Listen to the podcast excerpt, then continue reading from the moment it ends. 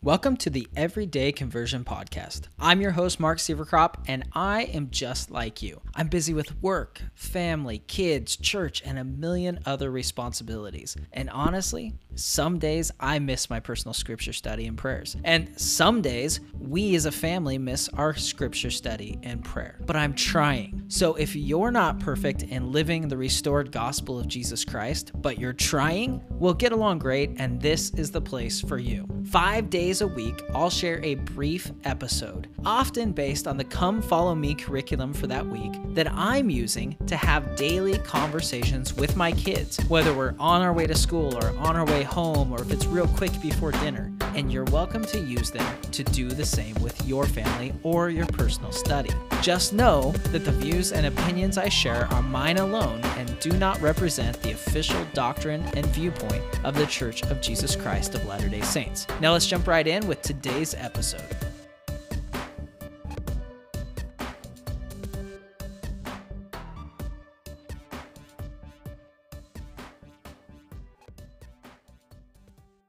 Conversion Podcast. This is episode 28. You can get everything we talk about today at everydayconversion.com forward slash BOM 28. And I studied yesterday. I was going to record an episode and I did not have time uh, with some other things I had to do. So I didn't get an episode recorded. So today we somehow have to cover everything I've said in the last two days, which is 2nd Nephi 11 through 15. And I'm just going to have to hit high points because that's a lot. But there was some really, really good stuff in here. And I have to say that I've gotten more out of the Isaiah chapters this time than I ever have before. And I really uh, am grateful for that. And I know it's certainly the Spirit um, teaching me. So hopefully the same has been happening for you as you've been studying these chapters. But starting off in 2nd Nephi 11, um, a couple things that I that stuck out to me. Uh, Nephi says that he, that he saw his redeemer, uh, or that Isaiah saw his, saw the redeemer, even as as he did, and also that Jacob did. And that made me think of. I just finished listening to Elder Holland's book, Christ and the New Covenant, uh, it's a really, really good book. I, I've been meaning to listen to it or read it for a while, and I just never have.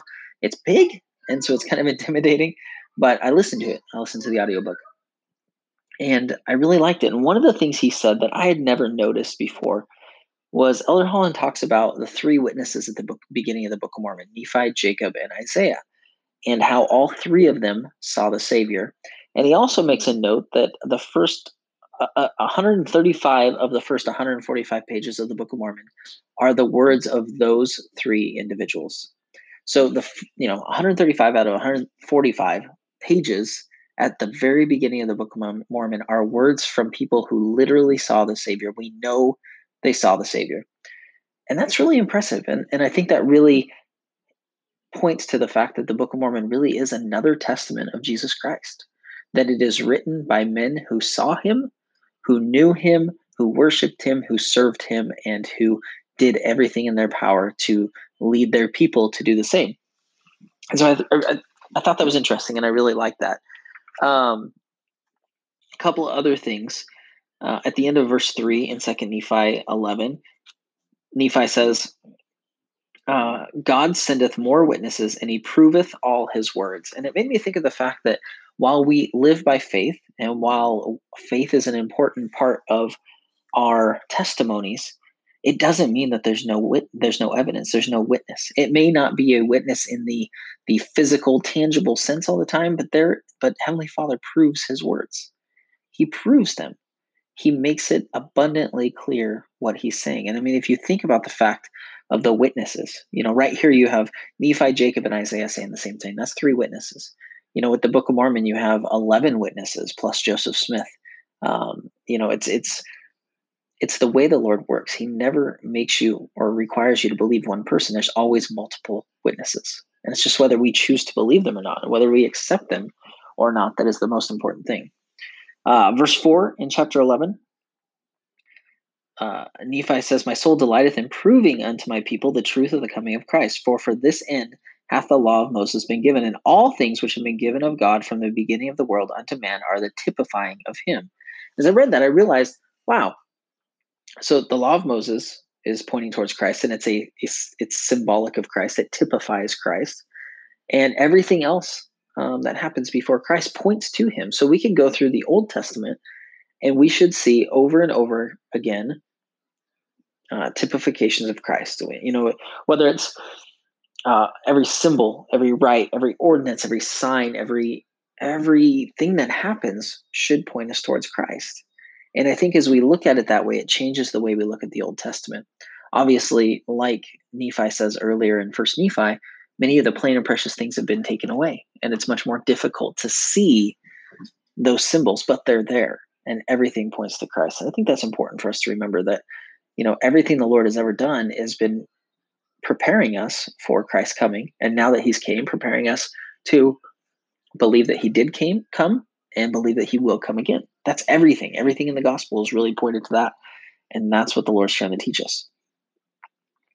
Um, verse 6 of chapter 11 is one that that really hits me um, and it's one that every time i read a verse like this it makes me think of my grandfather who's not a member of the church um, and, and is pretty adamant against the church and the times that we've had conversations about the gospel his thing is basically that he says that we don't believe in Christ and that we don't believe that Christ is our, our Savior. And he flat out asked me that one time, I think at a family dinner, uh, which is a fantastic place to have these kind of conversations. Um, he said, You know, do you believe that Jesus Christ is your Lord and Savior? And I'm just like, Yeah, I do. Uh, but it's so hard for him to think that we do because of, uh, in his mind, because of Joseph Smith, because of the Book of Mormon, because of this, this, and this, whatever. Uh, but every time I read a verse like this, it makes me think of my grandfather. And I'm like, man, I wish I could just share this with him and have him just sit and have an open mind for a second and hear what it's saying. Verse 6 and verse 7. My soul delighteth in proving unto my people that save Christ should come, all men must perish. For if there be no Christ, there be no God, and if there be no God, we are not. For there could not have been there could have been no creation. But there is a God, and he is Christ and he cometh in the fullness of his own time. And there's there's many many verses like this where it just blatantly and outright and with no um, equivocation, no no hesitance, no uh, no ambigu- ambiguity ambiguity. There we go. That's how you say that word. No ambu- ambiguity. Um, says that Jesus Christ is the only way to salvation, and that if Christ doesn't come, we'll perish. And the only way to, to salvation is through Christ. And it says it over and over again in the Book of Mormon. And quite honestly, um, it says it more often that clearly than the Bible does. And that to me is so valuable. And it's something that I really, really wish that my grandfather, I could just share with him. But um, I don't know that, that, we're ever going to be able to have that open and honest of a conversation. Um, but it is a comfort to me knowing that as I read the Book of Mormon, it's very clear on every single page that that is the statement that the Book of Mormon is making that Jesus Christ is the way, that Jesus Christ is the only way to salvation, and you can't get salvation any other way. And what a wonderful blessing it is to have that um, have that witness. All right, Second Nephi twelve. Uh, this is an interesting one because I I noticed a different. I noticed a different um, I guess, line drawn in the sand in, in 2 Nephi 12 than I ever have before when I read this. Uh, so, 2 Nephi 12, verse 2, uh, this is Nephi quoting Isaiah. It says, It shall come to pass in the last days when the mountain of the Lord's house shall be established in the tops of the mountains. Um, so, this is talking about the temple. Um, you know, if you go back to episode 14, uh, which I'll put in the show notes, uh, episode 14 of this year, we talk about um, the symbolism of mountains and how it represents the temple many times and raising ourselves to the lord's ways and the lord's thoughts and, and the way the lord sees things just like the temple does. And you know mountains you're rising you're you're lifting yourself higher by going on them. Uh, so it says uh, and shall be exalted above the hills and all nations shall flow unto it. And many people shall go and say come ye let us go up to the mountain of the lord to the house of the god of jacob and he will teach us his ways and we will walk in his paths for out of Zion shall go forth the law and out and the word of the Lord from Jerusalem. And he shall judge among the nations, and he shall re, and shall rebuke many people, and they shall be beat. They shall beat their swords into plowshares and their spears into pruning hooks. Um, and it goes on and on. And then it says, "O, o house of Jacob," in verse five, "Come ye and let us walk in the light of the Lord. Yea, come, for ye have all gone astray, every one to his wicked ways." And the thing I realized as I studied this is the distinguishing factor in this chapter is not members of the church and non members of the church. It's not um, members of the house of Israel and Gentiles. The distinguishing factor is um, it's those members who are temple worthy and actively living their covenants. So they're worthy to go to the temple and they're actually going to the temple. They're fulfilling and living all of the covenants of the gospel. So it's that group and everybody else, whether they're a member of the church or not. The distinguishing factor that Isaiah makes here is those who are attending the temple, those who are temple worthy and keeping, making and keeping their covenants, all of their covenants, the fullness of the covenants of the gospel. That is the distinguishing factor. And I thought that was interesting. It's like, wow, it really is important that we live the gospel fully, that we are worthy to hold a temple recommend, that we're using our temple recommends to attend the house of the Lord, to participate in temple ordinances, to renew our covenants, and to provide those covenants or the opportunity to accept those covenants to our ancestors who have passed on before us. And then I thought it was interesting the phrase in verse 3 He will teach us of his ways, and we will walk in his paths. And as I read that, I realized that that really is the the blueprint or the foundation of of um, the temple. You know, it's it's being taught, being given knowledge, and then be invited, being invited to apply that knowledge. If you think about the temple, um, that is the way the temple works, and really, that's the way the gospel works. We're given knowledge, and then we're ex- expected to apply that knowledge. That's the way it works every single time. Um, that's that's how the gospel works, but especially in the temple, that is the way that we are taught in the temple. And Isaiah points it out right here. You know, he will teach us his ways, and we will walk in his paths. It's a covenant relationship. Christ and God teach us, and then they expect us to apply what we have been taught and walk in that path. And I thought that was so amazing. Like in this this tiny verse, I've never seen it before. That here is the pattern of the temple. Here is the pattern of the way the Lord teaches us, the covenant teaching of the gospel, being taught his ways and then walking in his paths. You know, shown how to do something and then doing it, being being able to show that we understand that we've received that knowledge. And and ironically, you know, it's I can't remember the exact uh, you know, the famous phrase or um, you know, proverb, I guess you could say, or saying um, that if you don't apply what you learned, have you really learned? And that's really what it's saying right there. And then the rest of chapter 12 really comes down to pride. And over and over again, it's pride. And the Lord is pointing out the issues with people being prideful. Uh, just a couple highlights. You know, I went through and underlined in green all the things that kind of highlighted the pride. So I'll just give you a few of them as we go through these these verses. Uh, verse eight: the, they work worship the work of their own hands. Verse nine: the mean man boweth not down; the great man humbleth himself not. Verse eleven: the lofty looks of man, the haughtiness of men. Uh, verse 12, proud and lofty, lift up, lifted up. Verse 13, high and lifted up. Verse 14, all nations which are lifted up and upon every people. Verse 17, loftiness of man, haughtiness of man. So it's like over and over again, he's talking again about being prideful, not being humble, not submitting to the Lord, not being willing to accept what the Lord teaches. All right, uh, moving on to verse or chapter 13. Uh, this is this is interesting because the Lord's kind of pointing out um, many of the symptoms of not living the gospel. And one of the things that I realized is as we read this and as we read about the second coming and, and the wickedness of people, I think we just think of really bad people. Um, and people are doing terrible things. And we just think that that they've just made the, you know, they're just bad people. But as I read chapter 13, what I realized was we are seeing this happen. And it's a, a gradual thing that happens and it's not a all of a sudden they're terrible people and they're mean and they're horrible and everything but it's this slow normal i guess you would say i hate to say normal because you don't want it to be normal but it's it's the normal process of things when people start to not live the gospel. You know i mean look at some of these things that that he lists in verse in chapter 13 verse 5 um, people shall be oppressed every one by another and every one by his neighbor. The child shall behave himself proudly against the ancient the base against the honorable.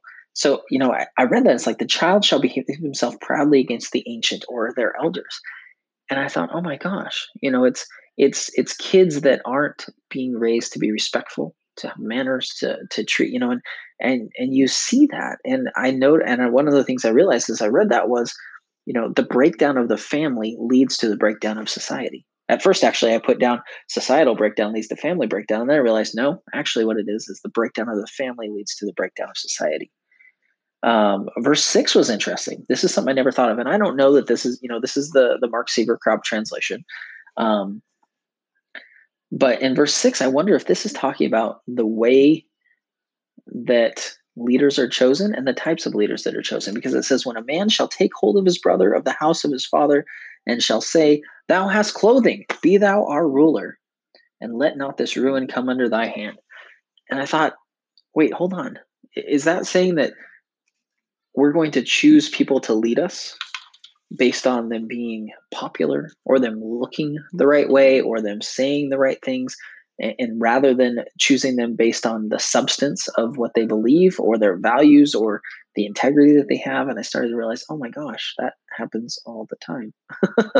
Uh, we choose rulers for the wrong reasons you know people people look and say well they look like they should should be uh, you know on the city council or the mayor or the governor or the president or a senator or whatever. They look like they should be there or oh wow they've been super successful. Look how you know wow their smile's just right and their hair's perfect and uh, you know they say all the right things and rather than choosing the people that really should uh, be elected. And so i don't know if that's what that means but that's what it made me think of. Um, let's see. Verse 12 i thought was interesting. And my people children are their oppressors and women rule over them. O my people they who lead thee cause thee to err and destroy the way of thy paths. And as I read that, I realized that the thing that's missing in that sentence is the men. There's no mention of men, and this isn't a you know this isn't a a, um, a sexist comment or anything, but you know the Lord in the church, especially, it's um, you know the priesthood, the leadership is is by men, but in the family, what I thought because it talks about children and, and women, it's not that women aren't supposed to rule because they are. You know, they are the leaders of the household along with and in conjunction with their husbands. They're supposed to rule together. They're supposed to raise their children together. They're supposed to do it all together. And so as I read that, I realized that I think what it's saying is that husbands and fathers aren't fulfilling their responsibilities. They're not pulling their weight. They're not doing their part. They're expecting their wives to do it all. And they're not taking the responsibility of, of helping and being a leader in their family and leading and serving and helping and guiding along with their wives. They're expecting their wives to do it all. And um, that's not the way it's supposed to be. You know, celestial marriage, the family unit is supposed to be husband and wife working together, unless obviously circumstances uh, do not permit that uh, in the case of uh, you know death or anything like that. But um, I think that's what the Lord's saying is look, the men aren't pulling their weight. They're not doing what they're supposed to be doing. It's not that there's something wrong with women um, leading and guiding and directing because certainly um, I can tell you that that uh, my wife does, and, and, she's fantastic at it. And I think that's the way it's supposed to be: is that we're doing it together, and that is not what it seems like is happening in in these words of Isaiah. Um, verse 14, I thought was interesting. The Lord will enter into judgments with the ancients of his people and the princes thereof. For ye have, have eaten up the vineyard and the spoil of the poor in your houses. What mean ye? Ye beat my people to pieces and grind the faces of the poor. And the, the note I made with that was that the Lord's basically saying that those who are in authority, those who are leaders, and I would say either in the church or uh, in, you know, um, what's the word I'm looking for? Um, not civil, um, not temporal. Uh, anyways, uh, in you know the the the the national governments or the the city governments or the you know the the not religious governments. I can't think of the word. Gosh darn it, that's going to drive me nuts. Um, that the Lord's going to hold them responsible if they abuse their power and if they don't do what they should be doing and what they've been entrusted with. And that is a comforting fact thought to me is that they will be held responsible. Nobody's going to get away with um, using their their authority or their power um, to get gain or to oppress people they will be held responsible. Uh, the end of verse ch- chapter 13, the Lord's addressing um, those that really focus on, I think, uh, material goods and wealth and beauty and those types of things over uh, being focused on the Lord. Verse or chapter 14. Um, I didn't get much out of 14. There's some good stuff in there, but nothing that, that really stuck out to me. Um, chapter 15. This was interesting. The Lord, through Isaiah, uses this analogy of the vineyard and, and the Lord of a vineyard, just like in Jacob 5. And what I read in this was, um, you know, it talks about how the Lord uh, has a vineyard and he does everything he can for it. You know, in verse 2, he fenced it, gathered out the stones thereof, planted it with the choicest vine, built a tower in the midst of it, made a wine press therein. And he looked at it and said, It should bring forth good fruit, or good would bring forth grapes, and it brought forth wild grapes. And I think it's interesting. The thing that I noticed was he does everything possible. It says he planted it with the choicest vine. So he picked the best vine he could picked the best you know plants he could. He he picked rocks, and I can tell you, picking rocks sucks. I did that as a kid, uh, growing up on my parents' farm. That's a lot of work. Um, you know, he does all these things. He builds a fence. He puts a a tower there uh, in the midst of it to protect it from invaders. He he makes a wine press so that that it can be processed correctly, and yet it still brings forth wild grapes. And the Lord in verse 4 says, What could I have done more to my vineyard that I have not done? And as I was reading this, I realized something about this analogy that I had never thought of before. Um, you know, Christ does everything to bring forth good fruit, does everything possible. Okay, go.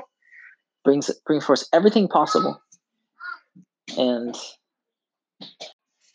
Okay, I'm back. Uh, my two year old is in the middle of potty training and I needed to assist him in going potty. So I had to, to pause the recording for a second because that was something that could not be pushed off. Um, anyway, so yeah, this, this vineyard thing. So he does everything he can. Uh, he plants the best plants he can and it brings forth um, bad fruit. And I'm thinking about this this parable or this this uh, analogy or this allegory being shared or taught to people that are are farmers that are in a an agrarian society. And i'm imagining them listening to this story and saying no no that doesn't happen. Like no like if you plant something that's what you get. You sow what you reap. You know if i plant corn i'm going to get corn. If i plant wheat i'm going to get wheat. You know it doesn't happen that you plant one thing and something else happens like happens here. You know he plants the choicest vine and it bring forth brings forth wild grapes. And it's almost like this like this allegory or this this um, parable is essentially the lord teaching that expecting us to say no but that doesn't happen. And then him saying yes exactly my point. That doesn't happen. And yet it did. I did everything possible and they still didn't listen. And i really i wonder if that's part of it is is just the absurdity of the fact that you would plant something and something else would come up. You would plant good grapes and bad grapes would come. The absurdity that we as God's children would, as his spirit children who chose to come here, who chose Christ before this life, would come here and then, after everything the Lord has done for us prophets, scriptures, Holy Ghost, um, you know, miracles, signs, covenants, everything that he does, we would still say, nope, not going to do it. Like the absurdity of that. And yet that's what happens when there's agency. And so it, it makes me wonder if that's kind of really what the lord's saying is it's really absurd that, that they won't do it. I mean it, it's kind of the way it sounds in verse 4 because you know he basically says you know what could i have done more to my vineyard that i have not done to it? You know i looked that it should bring forth grapes and it brought forth wild grapes. It's like he's like beside himself. I don't know what the heck happened like i did everything i could i made you know did took every precaution. I did everything to make sure everything that that should have worked and it didn't. And I think maybe that's something that I realize now is is the fact that really it does come down to um, it's really absurd, and and the Lord's beside himself wondering why the heck it didn't work. But alas, it didn't, and the house of Israel was scattered, and so on and so forth. And in our personal life, same thing. You know, we're given so much, and yet for whatever reason, we don't do what we should. All right. Um, last final things. Okay, in a second, okay? Uh, final things that I noticed verses 22, 20 through 22 of chapter 15. Uh, this reminded me of Moroni 7 14 uh, because it says, Woe unto them that call evil good and good evil, that put darkness for light and light for darkness. And uh, it made me think of Moroni 7:14, where Moroni basically says, um, Take heed, my beloved brethren, that ye do not judge that which is evil to be of God, or that which is good uh, and of God to be of the devil. So, you know, be careful how you judge. Make sure you judge appropriately. And then the final thing, and this is one that really, really hit me, is the end of verse 25. You know, over and over again in these chapters, we're, we're reading about um, this this dichotomy, this opposition between those choosing to do what they should and those not choosing choosing to not do what they should, and choosing evil and choosing iniquity and choosing sin and not and you know focused on things that they shouldn't be focused on. Okay, in a second. Okay, let me let me finish and I then we'll turn it on. Okay. Uh, but then at the end of verse twenty five, he says, uh, and this is this is after basically the Lord says, you know, in verse twenty four and the beginning of twenty five Fire devoureth the stubble. The flame consumeth the chaff. The root shall be rottenness. Their blossom shall go up in dust. So all these terrible things are going to happen because they despise the word of the Holy One of Israel. Uh, and for the beginning of verse 25, therefore is his anger, is the anger of the Lord kindled against his people. And he hath stretched forth his hand against them, and hath smitten them. And the hills did tremble, and their carcasses were torn in the midst of the street. So all these terrible things are happening, the judgments of the Lord. And then it says, for all this, his anger is not turned away, but his hand is stretched out still. And that's the part that really hit me is that that phrase. It's such an interesting phrase, and it's not a way that we typically think of the judgments of God or um, punishments from God. You know, it's this dichotomy of of mercy and justice. You know, the justice of his anger is not turned away, but the mercy that his hand is still outstretched you know, compassion in that he's reaching out for us, but punishment because we're not doing what we're supposed to be doing. And it made me also think of Second Nephi 2.11, where um, Lehi talks about, let me see if I can flip to it real quick here. 211 seems like so far ago. My goodness. Uh, it wasn't very far ago, but it seems like it. Uh, when Lehi says, it must needs be that there is an opposition in all things. Opposition. That's really what it comes down to the punishment and the anger of God because we're not listening, but Him still reaching out to us. And what I realized was when God punishes us, when the judgments of God come upon us, when the anger of God is upon us, it's not unjustified anger. It's not unchecked anger. It's not um, uncontrolled anger, as we often see anger uh, being presented in ourselves if it's me. I mean i'm certainly that way sometimes uh, in others. But it's a righteous anger and there's a purpose to the anger. The entire purpose of of the anger that the lord's showing here of his judgments of his punishments is to encourage us to come unto him to invite us back. It's like the entire time he's punishing us he's giving us a way to make it stop. He's saying look all you have to do is reach out to me. Or as uh, Moses told the Israelites in Numbers 21, um, you know, if a serpent had bitten any man, when he beheld the serpent of brass, he lived. Just look. Look and live. That's all you have to do. And I realized that that's really what it comes down to. Is every time the Lord's punishing us, there's a purpose to that punishment. And that purpose is not the punishment in and of itself. And it's not anger that we did something wrong. It's a tool that he uses to push us back to where we need to be, to invite us back to where we need to be. It's a way for him to say, hey, you're off track. And now you need to come back. It's a course correction. You know, it makes me think of of and, and these these completely drive me nuts. And I, I hope I never have one I don't know. I just you know the the um, the auto correction stuff in cars now. Um, it just it drives me crazy. And and the eh, well, I won't get into that. I was going to say the reason that it drives me nuts is because if they quit working, then you're so used to them that there's going to be issues. Just like when people first got GPSs and they drove into lakes and stuff because they were focused and just blindly following that. But you know the the the warning lights. You know, I I had a rental car a while back that you know when you were driving, if there was a car coming up next to you in another lane, there was a, a light that would flash in the mirror, in the side mirror, letting you know. And it's that same warning sign. That's what the Lord's doing. Those are the warning signs. As we get out of our lane, as we get off the path, these punishments and these judgments and the anger of God really is that warning and saying, hey, hey, hey, hey, hey, whoa, hold on. Come back to where you need to be. Come back. You're, you're getting off the path. And that's really what the anger is for, and the judgments are for, and the punishments are for. It's Him warning us that we're getting off the path and inviting us to get back on it. And I just I love that phrase. For all for all this, his anger is not turned away, but his hand is stretched out still.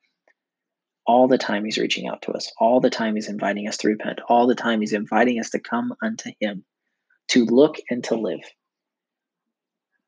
And how wonderful that is, and how that really is the exact, I mean, that's exactly what the entire scriptures are talking about is this idea of remaining and coming back to him and to, you know, making that decision. You know, we talked about that in, um, I think it was episode 24 and 25 or 25 and 26. Certainly 25 though. And I'll put that in the, the link to the show notes. So, um, okay, hold, you need to wait. Wait, please. Um, so you can get, stop, please. Go watch your show. I'll be there in a second. Um, so you can get the links to everything we talked about today at everydayconversion.com forward slash BOM28. And we will see you in the next episode. All right, that's it for today. Now, I know, I know you want to hang out with me longer, but we both have a ton of things to do today, including living the gospel and trying to be like Jesus. Cue primary children singing. I'm trying to be like Jesus. But hey, if you want to get the links to everything we talked about today, you can find it on the episodes page of everydayconversion.com. You can also do cool stuff like subscribe to the show on your favorite podcast listening platform, sign up for email notifications of new episodes, and connect with us on social media there. It's kind of like a virtual church library without the militant librarians or a piece of paper to sign out your three tiny pieces of chalk for your lesson. Also, just remember I do my best to make sure my opinions are in line with official church doctrine, but they are just that. They're my opinions. For official doctrine and viewpoints, I recommend you go to churchofjesuschrist.org or comeuntoChrist.org.